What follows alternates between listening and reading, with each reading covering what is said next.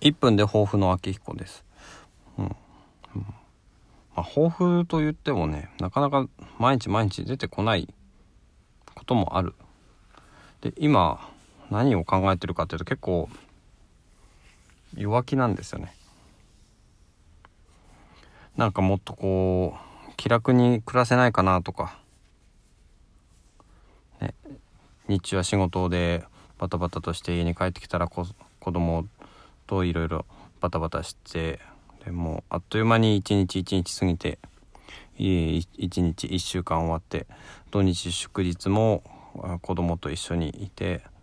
でどちらかというと平日よりも疲れるかもしれないですよね。いやーなんかもっとこう楽に生きられないかなって思っちゃったりしてまあ非常に弱気なんですよね。だからねまあこの抱負っていうのをちょっと取っ払って1分で丸々みたいな感じにして1分で弱音とかねなんかそういう、まあ、その日の状況に応じて内容を変えてもいいのかなと思ったそんな、えー心境です。